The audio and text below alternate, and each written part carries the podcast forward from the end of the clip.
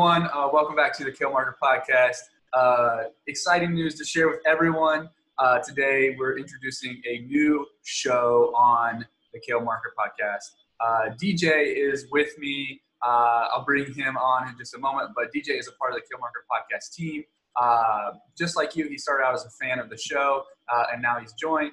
And one of the things he brought this idea to me is that he had so many questions when he was listening to my podcast that he thought it would be a great idea to come online and ask me some of these questions so that we could answer them on the podcast for you guys. So this show is what that's all about.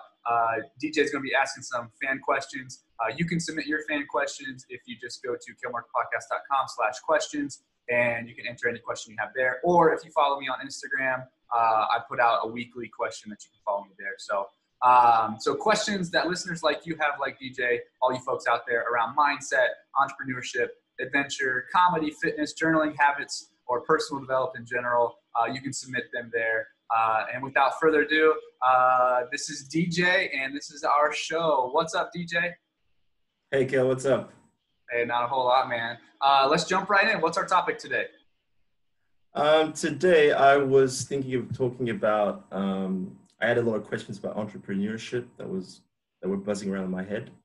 And I know you've been an entrepreneur a few times in your life, and you currently are. And I just wanted to have your sense of what it is and what is your definition of being an entrepreneur? Because a lot of people think that it's got to be like this hotshot, like kind of Gary Vee kind of character. But I just want your take on what it means to be an entrepreneur or even a successful entrepreneur.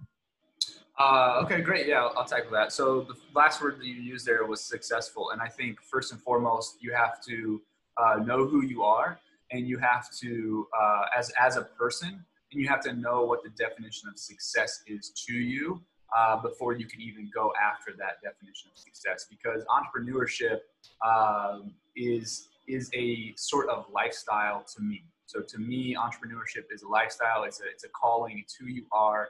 Just like an artist, it is a form of art. So entrepreneurship is a form of art that is revolving around commerce, e-commerce, or business, or sales, or transactions.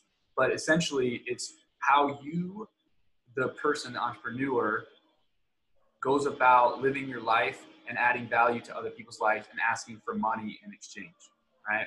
So it's pretty simple along that. Nothing too crazy with the definition there. But when you are being an entrepreneur and moving towards success, okay, you have to know first what that target is. Just like when you are going on vacation, you have to choose the location first, and then you have to make the plans to get there, and you have to actually then take the action to get there. And that's the same thing about entrepreneurship. You have to define your success, and then you have to make the plans and the route to get there, and then you actually have to take action to get there along the way. So you have to make those steps actionable, and then you have to actually take action. So for me, just personally, success is I take into consideration my family. I take into consideration my lifestyle, whether that's fitness, traveling. And so I look for things that feed into that. The other thing about entrepreneurship that I think gets overlooked is it's really exciting. It's never been easier to start a business than right now. The internet is free. Customers are free. It used to take, even not so long ago, it used to take a lot of money, a lot of capital to find a location, build out the location, and then come up with your services and then market your services. And people had to kind of walk by. Now it's so easy to get started, but you see so many people getting started because of it's so easy that they don't have this last thing that I'm going to talk about. Is they don't have the grit and the mental fortitude to keep persevering through trials and tribulations. So that would be one of the things when you're looking at success. It's consistency, it's persistence over time that makes any entrepreneur towards any sort of success actually successful. All right. Thanks for that. Well, you mentioned something super interesting. You said that it's never been easier to start your own business nowadays. And the question is, technically, it's never been easier, but the primal fear, let's say, of starting your own business hasn't really changed much over the years. I mean, everyone's got some doubts about, am I ready for this? Can I support myself doing this? Even if it's a side hustle, like, do I want to continue doing this and let it take up my time? And my question is, how do you challenge that fear of just going out there and starting your own thing, internet or no internet? We know it's still tough. So what are your tips and tricks for that? Tips and tricks. You do bring up a good, so when it's never been easier, and like you said, just to clarify, is it's never been easy to actually just go online and start a business and ask people for money and say, hey, I'm in XYZ business. I'm selling a t-shirt. You don't even have to print the t-shirts. You don't even have to find manufacturers. You can do all ship on demand, like print on demand. It's that simple to start a business. And so the entry point is very easy. But what you're talking about is how do you get over the fear of starting a business? The primal fear is actually what you said, the fear of what I think that is that's less about entrepreneurship. And I think that's more about the person and the individual and really caring too much about what other people are thinking. And one way that I kind of battle with that I'm a little bit different than most people that probably is I'm high risk adverse. I'd rather put myself out there than not. That's just the way of life for me. I'd rather take the risk. I'd rather take the chances. But for those people who are a little more, what you said is just scared, I guess, or have that fear around starting a business. One of the things that I would say to work through that is to just start with small wins, right? So start something, and actually I'm gonna backtrack just a little bit. What are you doing already in your day? How do you spend your free time? Those would be some questions that I would start to ask somebody who's afraid, right? Do you spend time building dartboards or, building some sort of furniture? Do you spend time building something? Or do you spend your time playing, coaching, teaching, involving yourself in nonprofits? What do you do when you're not with your family?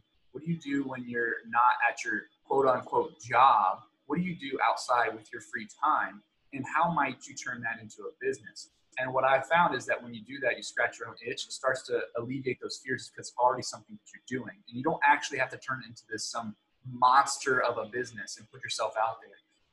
But the biggest thing people do, I think, is two things. One, they're afraid to put their idea out there because their idea is intimate. What I've learned through entrepreneurship and being a parent is that they're pretty similar. Having a business is like having another child. And so it's a very intimate thing. And it's a part of you. It's just, like I said earlier, it's like an artist and putting your art out there. There's tons of artists out there that never put their art out there. And it's because they're afraid of what others might think of that.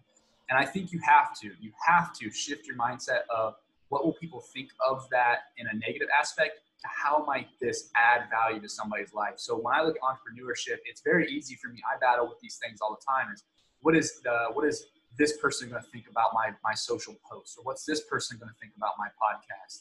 Are they going to like this? Are they going to use that? Instead of looking at what if this helps shape one person's life, and we're on this podcast together because of entrepreneurship. You're thousands of miles away, right? You live 1,000 miles away. I never would have met you. But if I only focused on those fears, I would have never met you. And I think once we get out of that realm and we get into the realm of saying, hey, I need to do this. This is who I am first and foremost. And what if this helps the one person, right? Instead of the one person who may think it's stupid or silly, which is usually the people closest to you. That's what I've learned. It's the people closest to you. They don't like your ideas. They want your safety. They want your security. They don't think it's a great idea. But what about the people that, an idea, like even a coffee shop, a place people go to, they read the newspaper, they interact with a new stranger, they go to get their work done. Like, what if that person never opened a coffee shop because it was just a stupid idea because you can't make $2 million a year doing a coffee shop, which is total bullshit. Look at Starbucks, right? But what if those people didn't have those ideas? And so to me, the second aspect of that is like, I can't not do it. I can't, in my head, like, what's the alternative? If I never start my business, if I never be who I am, what's the alternative? It's being someone I'm not. It's not living my dreams. It's working for someone else and building someone else's vision. And so what I had to do in my own mind, especially after failing the last couple of years on entrepreneurship, I started a CrossFit gym. I built the CrossFit gym. I sold the CrossFit gym, and I kind of failed, and I got in this rut. I had to decide that it's more worth it to me to try and fail than to not try at all. And so once you get through that, that's a reminder to keep going. So yeah, I love that question, especially around the mindset. I could probably talk for hours on that. So was there anything specific that I touched on there that really resonated? Yeah.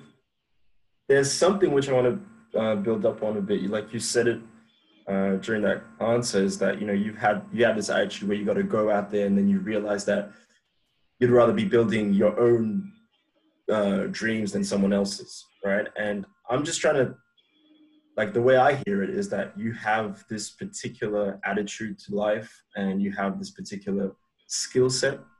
And some people might like the idea of entrepreneurship, but they don't necessarily have that, okay, let me go out there and do it kind of attitude, or they just don't have the skill set necessary. Like, I'm coming from the point of view that there are some people like that.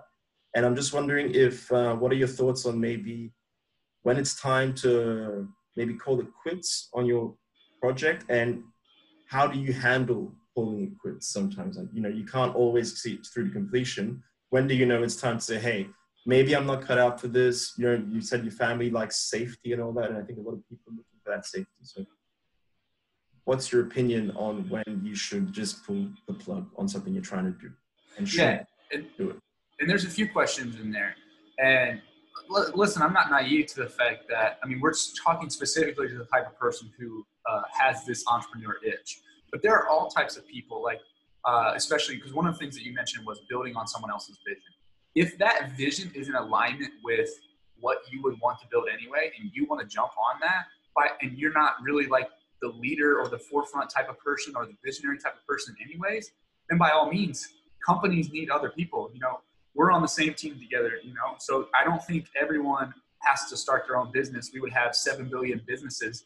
It would be chaos, complete chaos. And so I think, just to clarify, building someone else's vision, if it's more of finding someone's vision who you align with and working with them other than just going to a job. And again, we're talking about a specific type of entrepreneurial or artist-minded spirit person.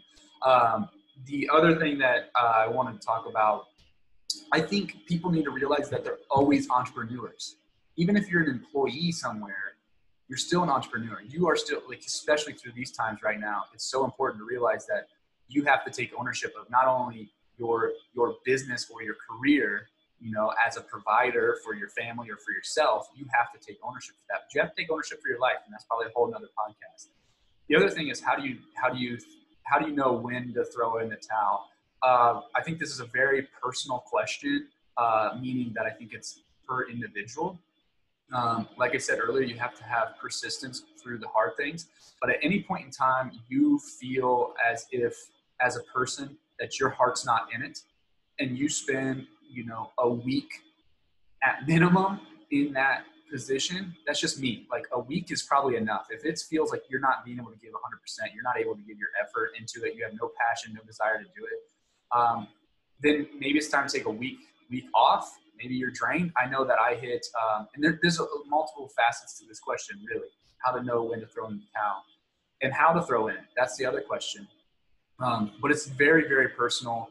If your heart's not in it and you just really can't do it anymore, maybe look to sell it. Maybe look how you can transition your business into something else, or transition yourself out and keep the business around. So, for example, here, the CrossFit gym I had, I needed to get out. My passion for it was gone. I was completely burnt out. I was going through my divorce. I needed to throw in the towel. So I sold it.